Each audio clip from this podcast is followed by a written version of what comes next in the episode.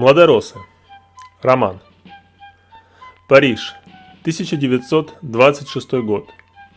Город наводнен русскими иммигрантами, которые привыкают к жизни в изменившихся обстоятельствах на чужбине. Один из них – Дмитрий Романов. Ему начать новую жизнь вдвойне труднее, поскольку судьба сбросила его с пьедестала великого князя, каким он был до изгнания, на скромную ступень торгового агента, которым он стал. От дальнейшего скатывания в пучину пессимизма и уныния ему помогает любовь молодой богатой американки Одри. Однако и эту спасительную соломинку преследующий Дмитрия злой рок испытывает на прочность, посылая словно призрак из прошлого русскую девушку, которая становится причиной разлада между ним и Одри.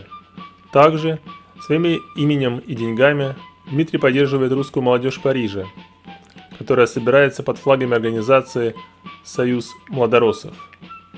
Ее вожаки грезят о возвращении на родину, однако в силу неопытности и наивности становятся легкой мишенью большевиков, чья разведывательная сеть опутала всю эмиграцию.